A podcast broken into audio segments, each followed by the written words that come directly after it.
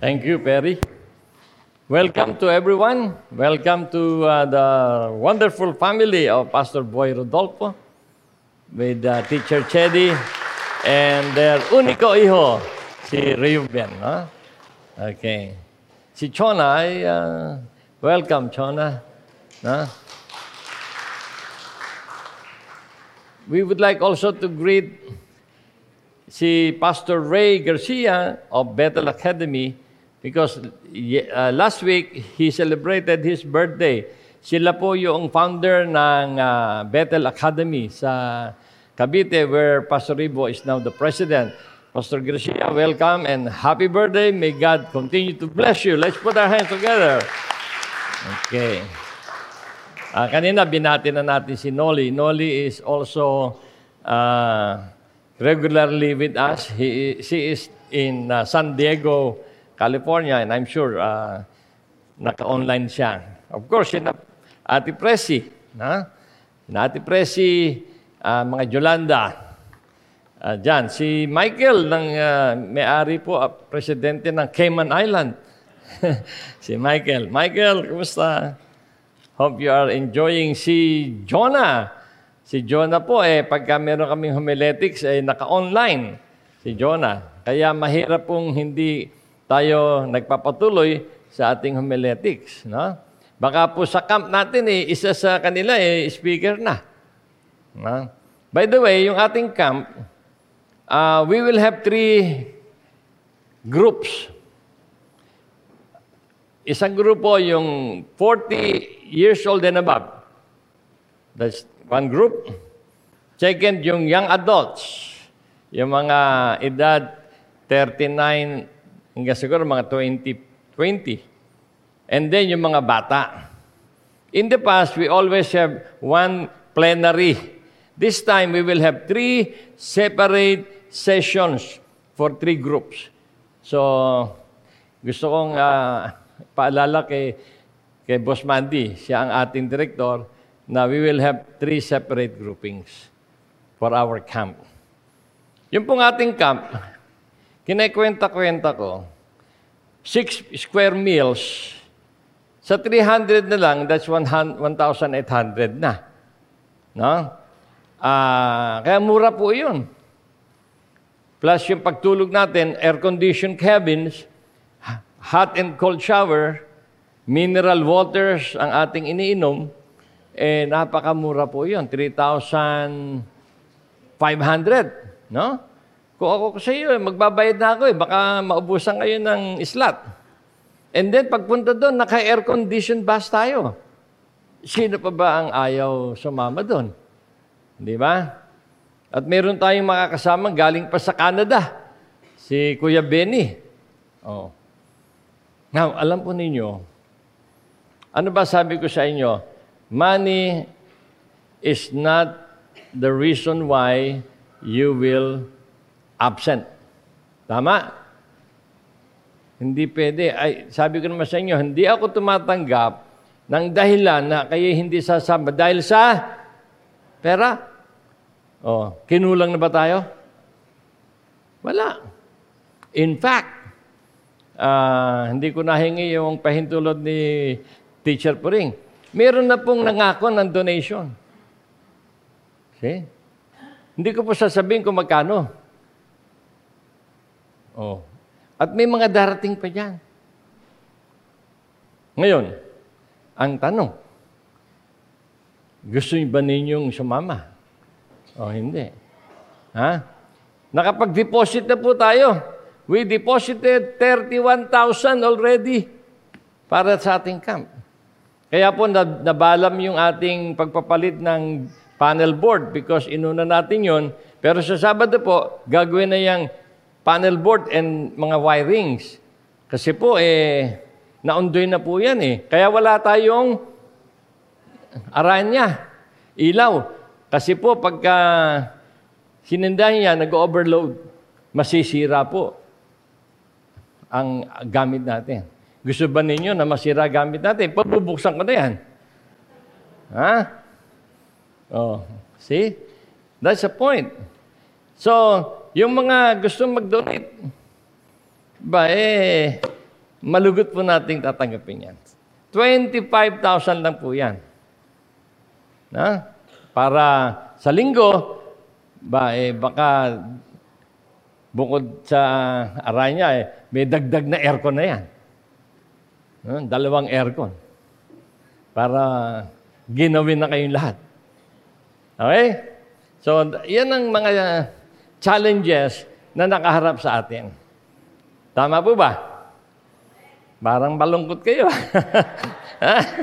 Parang malungkot. Tama po ba? Tama. Yan. Tayo po ay nagpapaabot ng ating, uh, uh, ano tawag doon sa ganong kalatas, yung malungkot na kalatas. May tawag tayo doon eh. Ha? Pakikiramay sa pamilya ni Kuya Jonas Villaverde. Kasi meron siyang pamangkin galing ng ibang bansa. Nagmotorsiklo. Patay. See? Kaya napakahirap yan nagmumotor. Lalo na pag nagbibisikleta. so, Jonas, uh, uh, please accept our sincere condolence and uh, sympathy, sympathy sa pagyaon ng kanyang...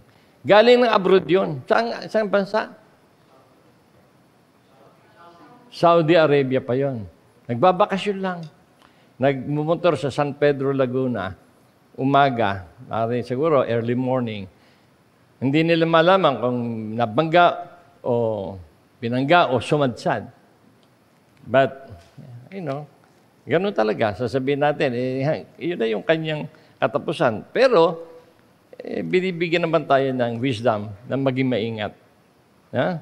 Kaya, bibili sana ako ng motor, hindi na. Wag na. E-bike na lang, e-bike. And of course, kay Maximus, no, pare, pare, uh, second Sunday, si na Rian, si na Stephanie, nagyaya pa ng mga kasama. Yung isang dapat kasama, eh, nasa Cavite, si Todi. No? Pero si Maximus, yan. Maaga sila. Baka kasi maubos yung sopas. okay. Patuloy tayo sa ating pag-aaral and uh, join me in the word of prayer. Dear God, we thank you that we can continue to congregate together without fear because we enjoy freedom of religion and worship in our country. And we pray, Lord, that as we enjoy this freedom, tulungan mo kaming ito ay lagi naming sinasamantala. Hindi namin pinababayaan ang pagdalo sa ganitong uri ng pagtitipon, lalo na sa aming pananambaan. And I pray that the Holy Spirit will continue to enlighten us, to challenge and change us, Lord, as we learn from your words. This is our prayer in Jesus' name. Amen. Ang ating pong pag-aaralan ay ang parable of the two sons. Ito po ay nakasulat sa Matthew 28, 21, 28 to 32, ito po ay isang parabola.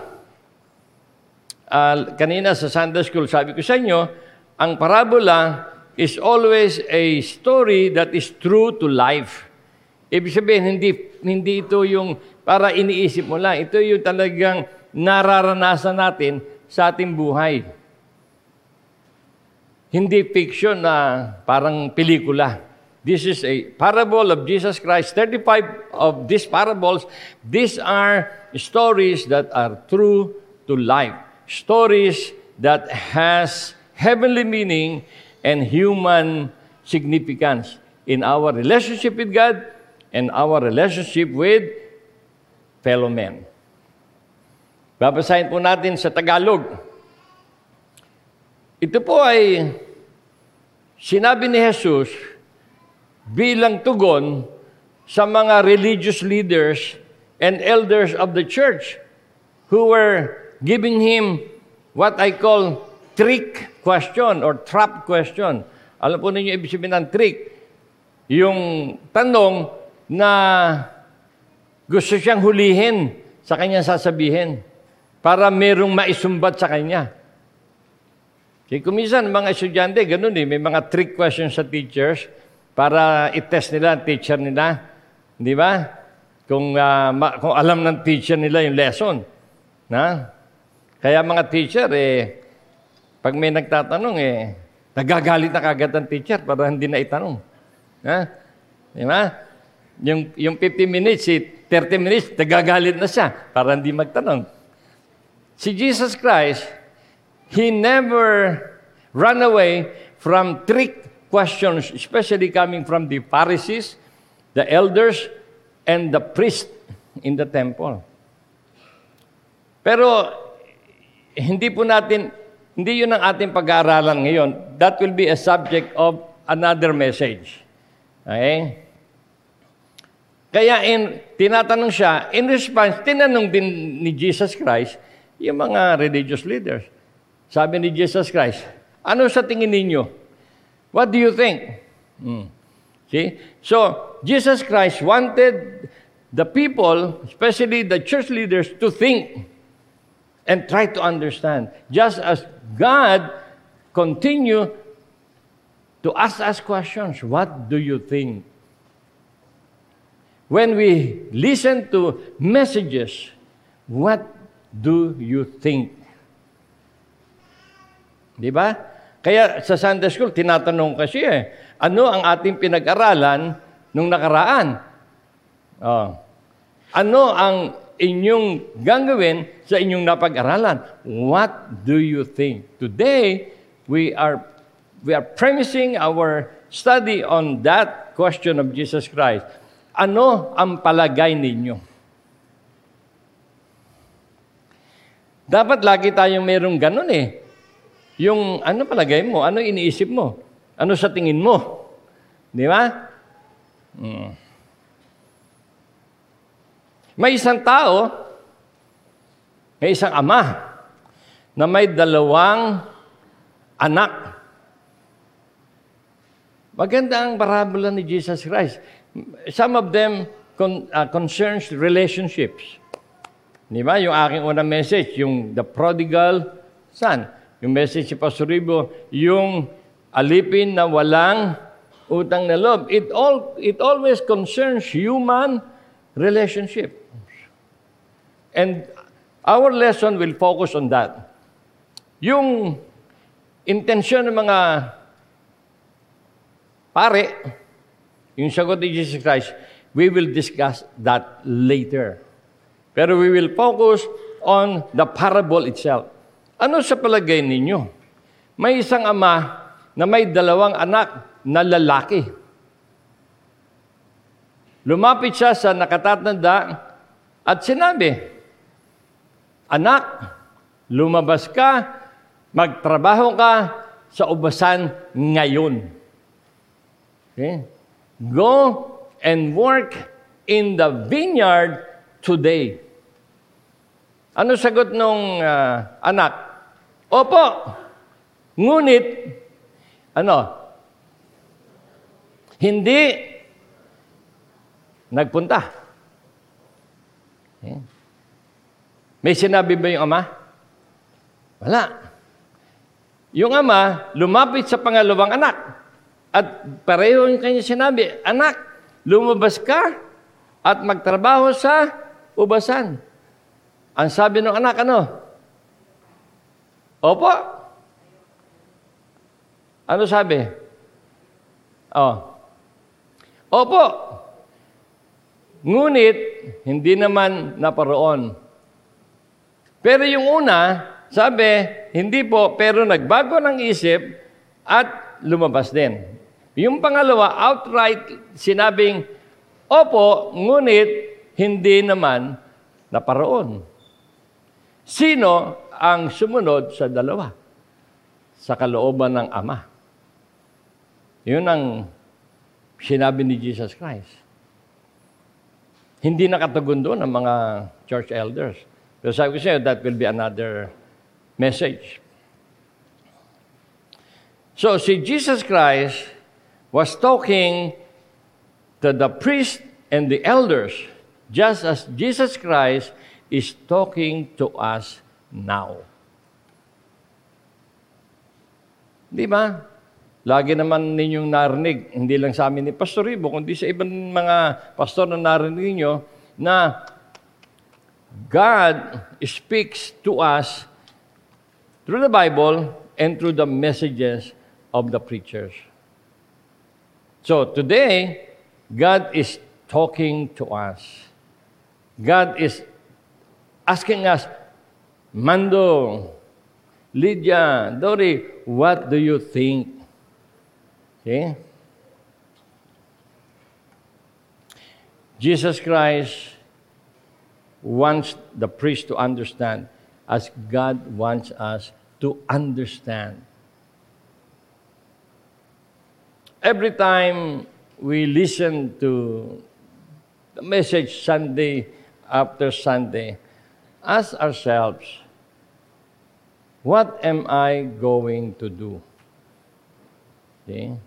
Yung ama, he was expecting a response. At nag-respond naman yung dalawang anak, magkaiba nga lang. Okay?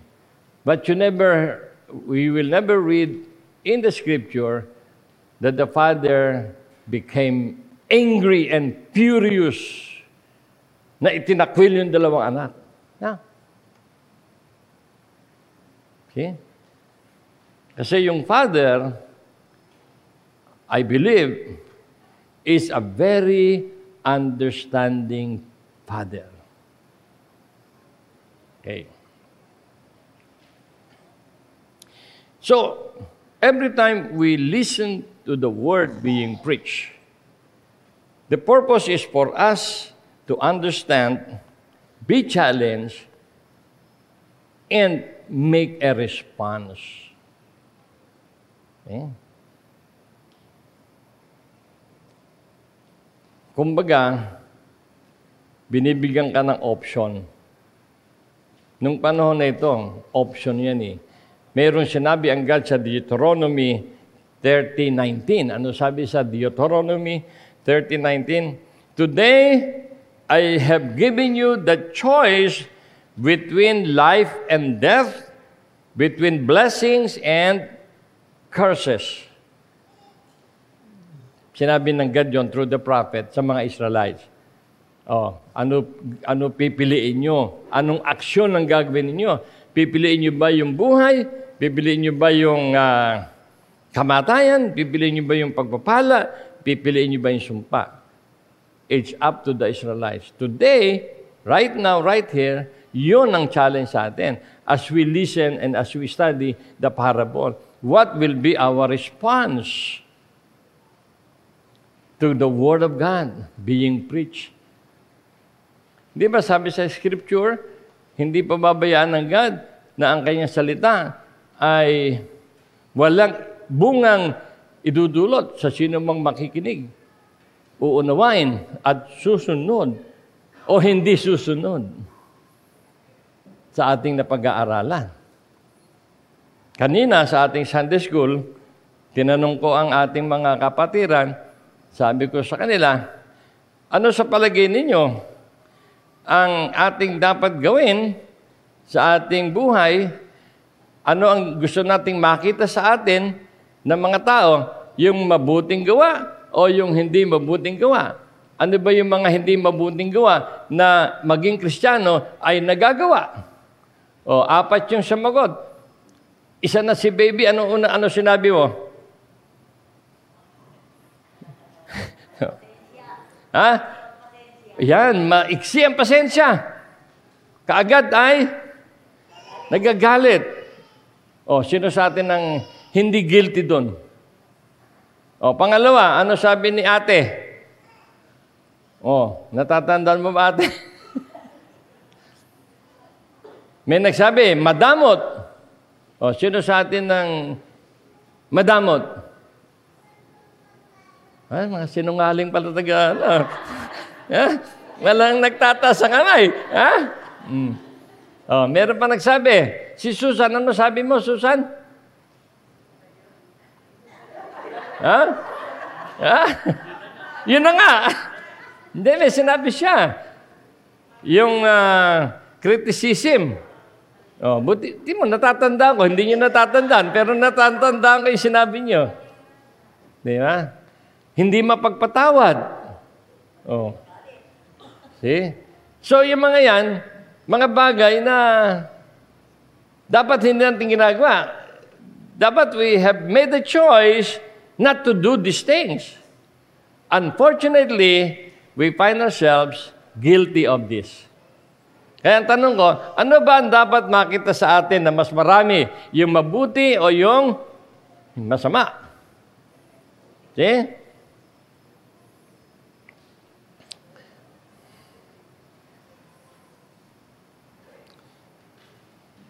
So, dito sa parable, number one, let's analyze. There is a work to do in the vineyard or plantation. Yung pong vineyard, yung po ay taniman ng mga ubas na ginagamit sa paggawa ng alak nung panahon sa Bagong Tipan. Vineyard. Ngayon, marami, marami pa rin vineyard ngayon. Sa California, sa Ilocos may vineyard, sa Cebu may vineyard na. Okay? At uh, sa France, yan. There is work to do. Just in the kingdom of God, there is work to do in the kingdom of God. Merong trabaho na dapat tayong ginagawa. Mm. Both sons were summoned. Tinawag.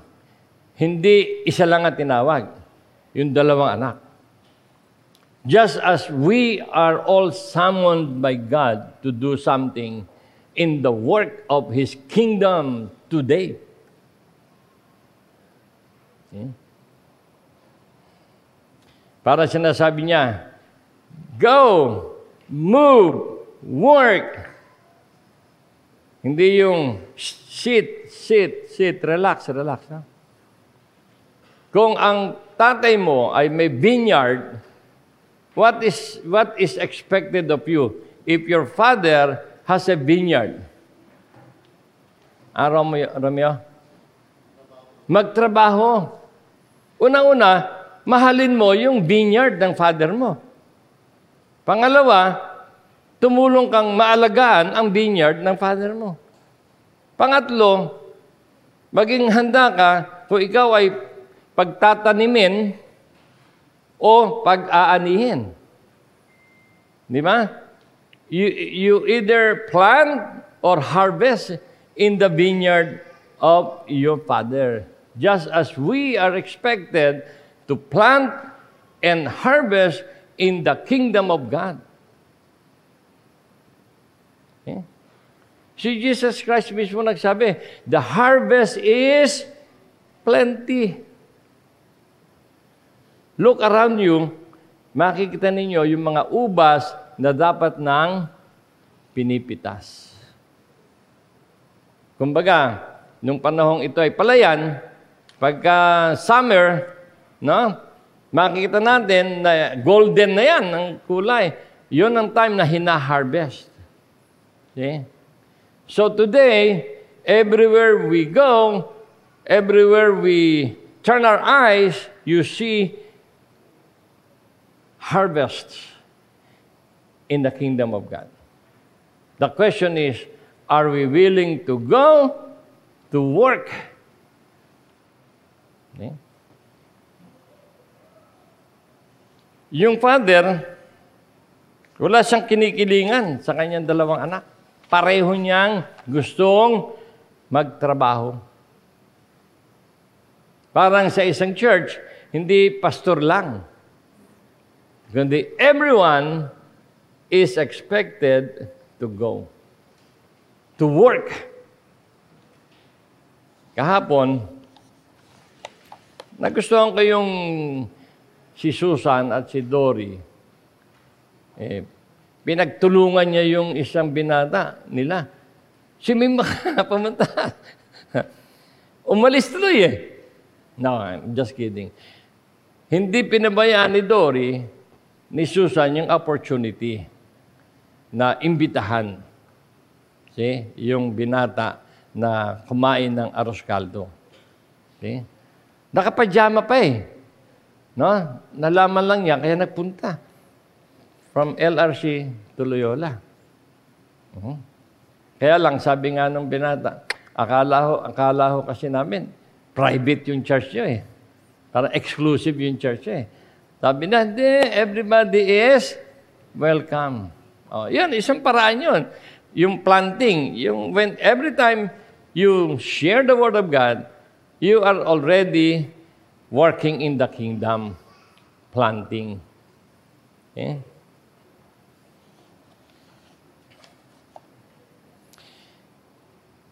In our situation, mga kapatid, every time we listen, you listen to me or to Pastor Ribo, ang amin pong joy ay eh yung magkaroon tayo ng positive response to the challenges.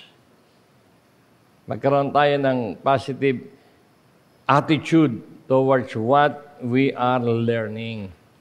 And the, the immediate uh, result that God sees in us must be obedience. Yung yes, I will do it. Yes, I will, you know, accomplish what God wants me to do.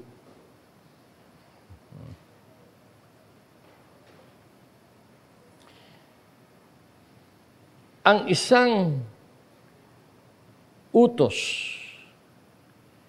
na binigay sa atin ni, ng God through Jesus Christ ay nasa Matthew 28, 19 hanggang 20. Palasak na sa atin ito eh. Madali, madalas na natin itong naririnig eh. Di ba? Parang sinabi ng father sa dalawang anak, Go!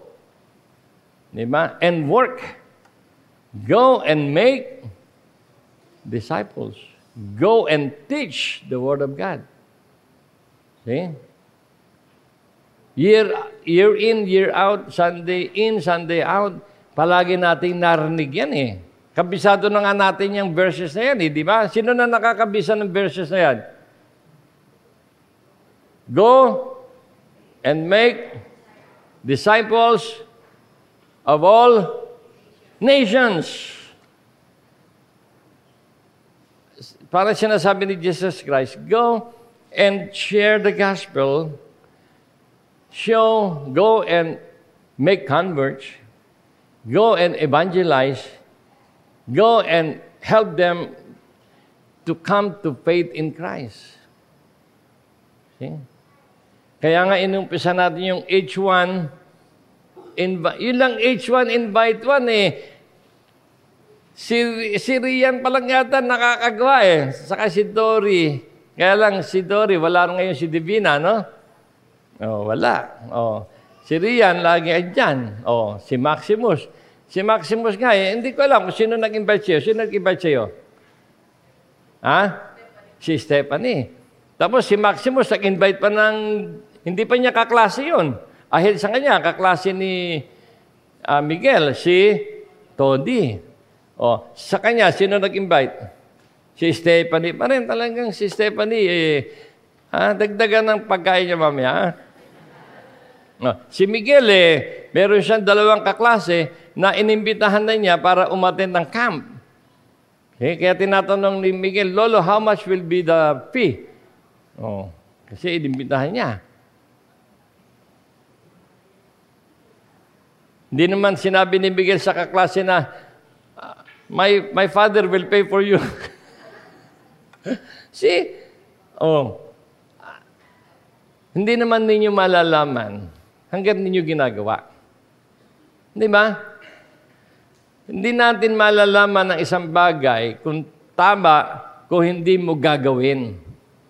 Parang itong Matthew, itong utos ni, ni Jesus Christ, parang yung parabola, utos ni Jesus ng Ama sa anak, go and work. Yun ang ating ano eh, marching order eh. We go and we work. Where? In the vineyard of God.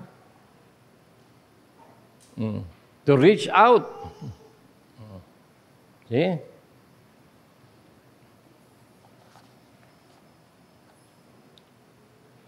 Dito ako magtatapos.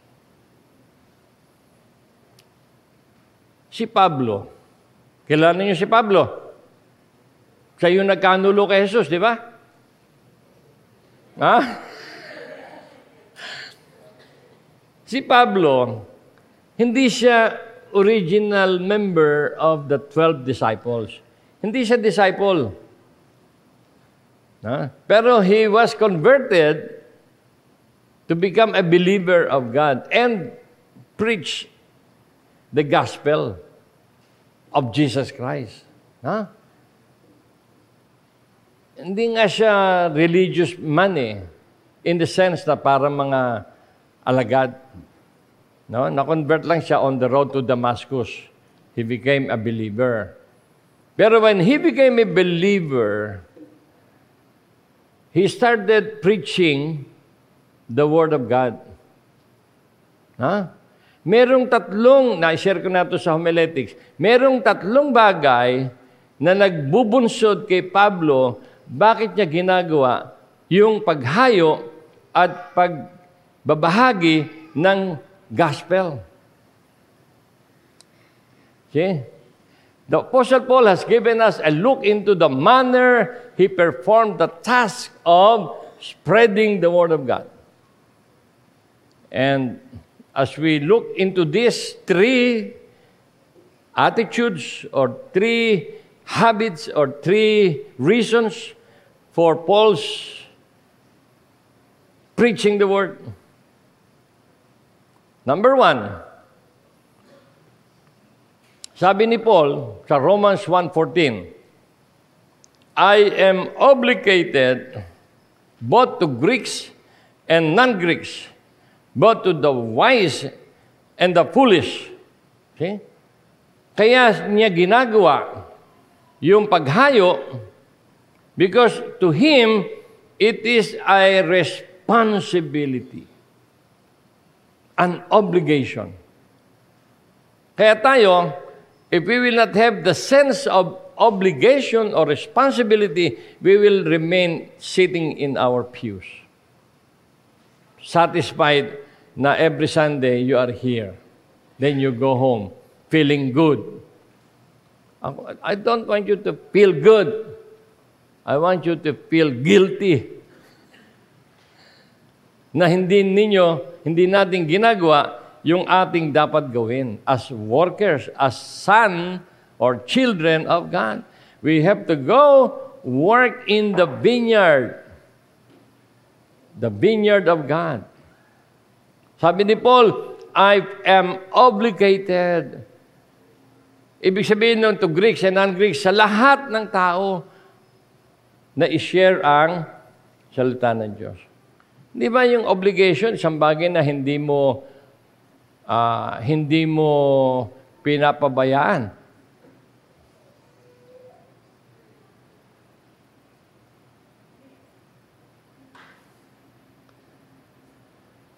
Siya yung nagtanong. Oh. Kaya kinakawayan ko. Sabi niya, umalis na. very, very effective ako nung umalis. You know, we have planted the seed sa kanya.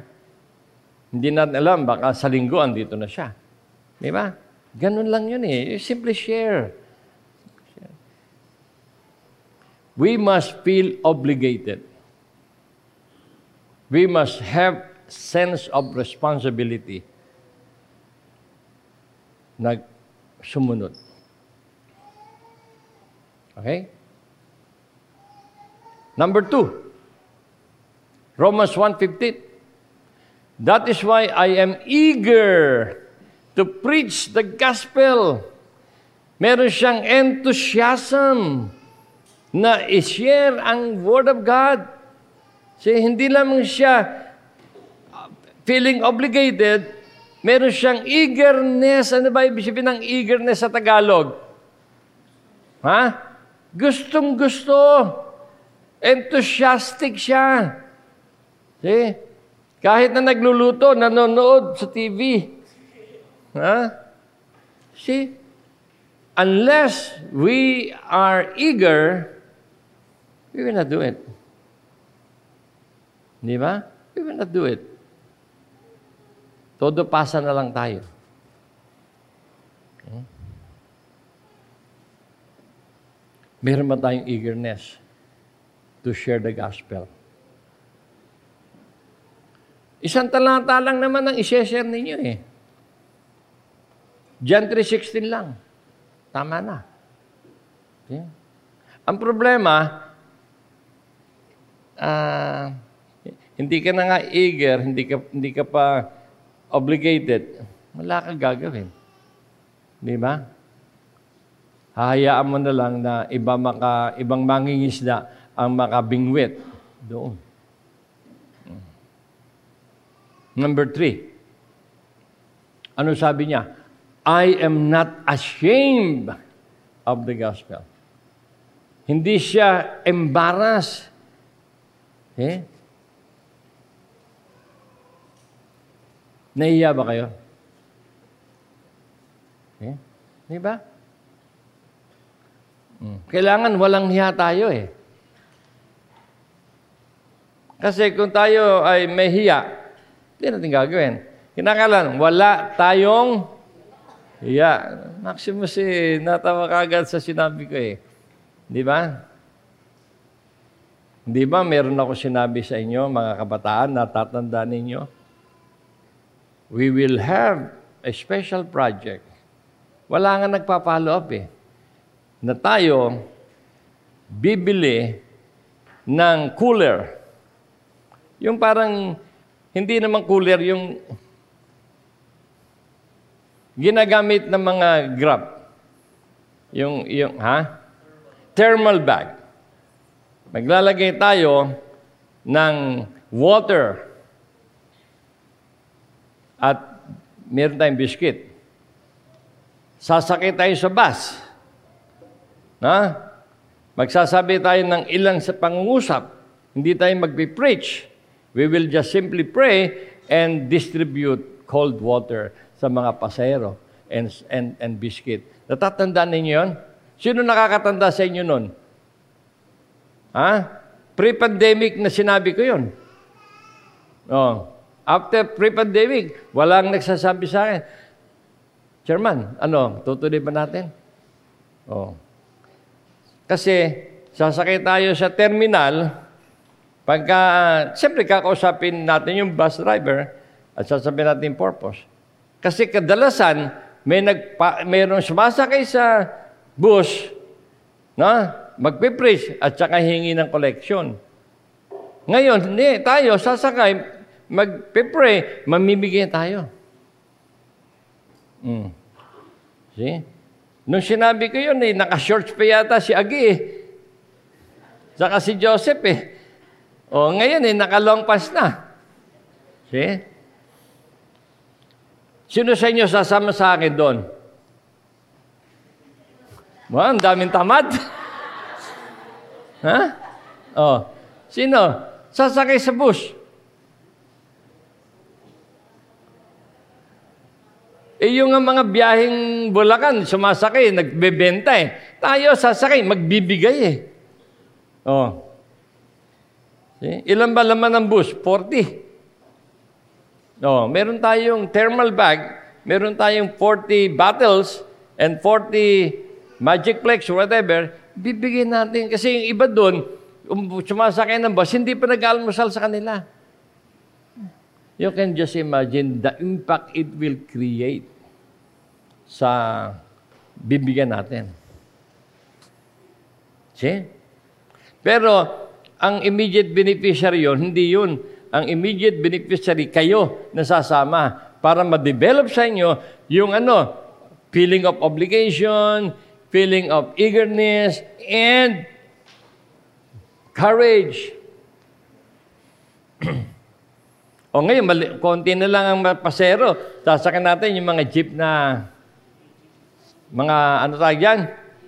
Oo, see? Oh, sino sasama? Oh, si Beth, sasama. Oh. See? Yun ang sinasabi ko sa inyo. Hindi tayo dapat katulad nung anak ng lalaki. Eh baka ayaw ka namang ang sumama eh, si Anita, si Ate Hirang. ha? ha? Oh. Pero kung sila sasama, pwede. Ano gagawin ko? I-station kayo doon sa estasyon. Bawat sasakay, aabutan na natin. Kaya na ni Anita yun. Ha? Oh. Lalo na nung may P2P. Point to point, di ba? Bag, sakay, abot. Wala pong bayad to. Libre po ito. Okay? Palagay ko naman, madali na yon Kesa yung sasakay tayo, sabi ko nga, ibibili ko pa kayo ng polo barong eh.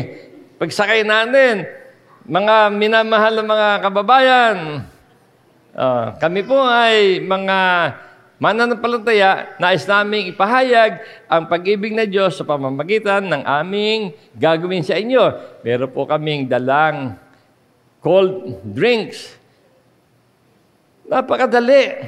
Walang 5 minutes yun eh. 10 minutes. Upos yun. Oh. Ngayon, para hindi kayo mahiya, may face mask kayo. Natatawa tayo. Pero, nasa puso ko yun. Hanggang ngayon, nasa puso ko yan. Papadaliin ko na. Sa istasyon na tayo lalagi. Hindi na tayo sasakay ng bus. Mas madali yun, di ba, Perry? Oh. Sinong sasama? Oh, si Ralph, si Dory, si si Angel, si Chedi, si Miguel. Ang dami na. Oh, ano gagawin natin? Ha? Hindi. Ano unang gagawin? Bibili tayo ng thermal bag.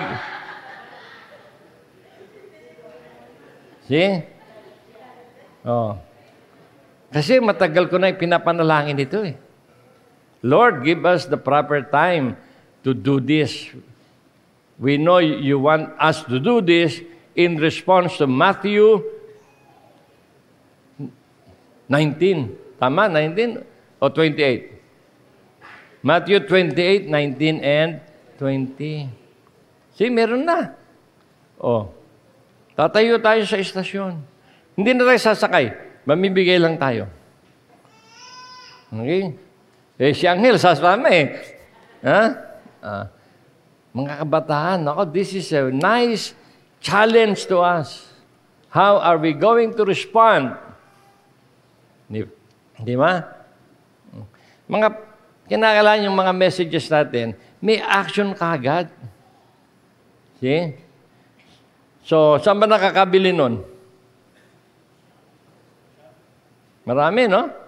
Mm. Okay. So, February. March, gagawin natin yun. Oh, March.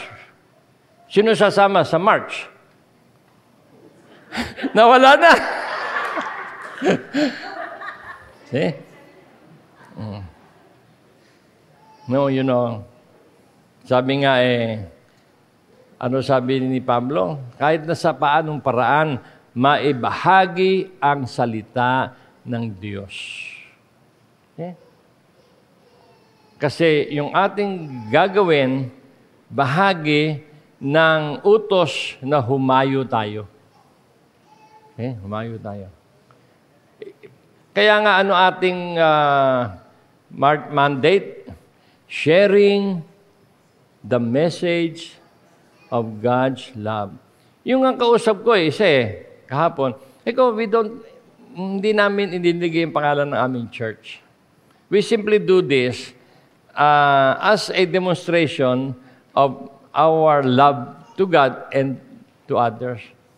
Hindi, hindi kami nagpipreach just uh, do what we are doing. Sabi niya, maganda po yun. Ayos mo. See? Mm. So, how are we going to respond sa ating message ng God sa ating lahat? Always, sabi nga ni Plavier, just Do it. Yung mabuting bagay, ha? Just do it. Hindi yung plan, pray. Of course, prayer. Pero as we pray, we do action. So, natatandaan ko yung mga nagtaas ng kamay. Okay? Jojo, yung mga nagtaas ng kamay, bigyan na ng tigda dalawang libo, ha? Ngayon, kung hindi kayo nagtaas ng kamay, edi dagdagan ninyo dito para ito yung ginagamit natin.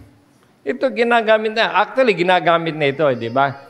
Nagdagdag na tayo sa mga, okay, yung mga tumatanggap ng financial assistance sa church, kayo unang tatayo sa mga terminal, ha? Now, that is a very noble, workable plan of action in response to our message today. And by March, we will do it. Amen? Amen. Tayo po'y manalangin. Father in heaven, we thank you for the parable of the two sons. We focus on the response of the two sons to the summon of the Father. Just as we wanted, Lord, to make sure that we are doing the right response to your words to your message to us today that we go and work in your vineyard. Pagpalain mo, Panginoon, ang iyong mga salita sa aming mga puso na hindi ito manatili sa aming isip lang, kundi ito, Panginoon, ay aming damahin at magkaroon kami ng sense of responsibility, magkaroon kami ng eagerness, magkaroon kami ng courage to go and work in your vineyard. By being obedient to your word. Tulungan mo kami sa Good Neighbor Christian Fellowship na all of us will come a time that we are all obedient to you, doing what you want us to do for the work of your kingdom. At tulad po ng sinabi ni Paul, magkaroon kami ng sense of obligation magkaroon kami ng eagerness, magkaroon kami ng courage to go and share the gospel to people around us. This is our prayer in Jesus' name. Amen and amen.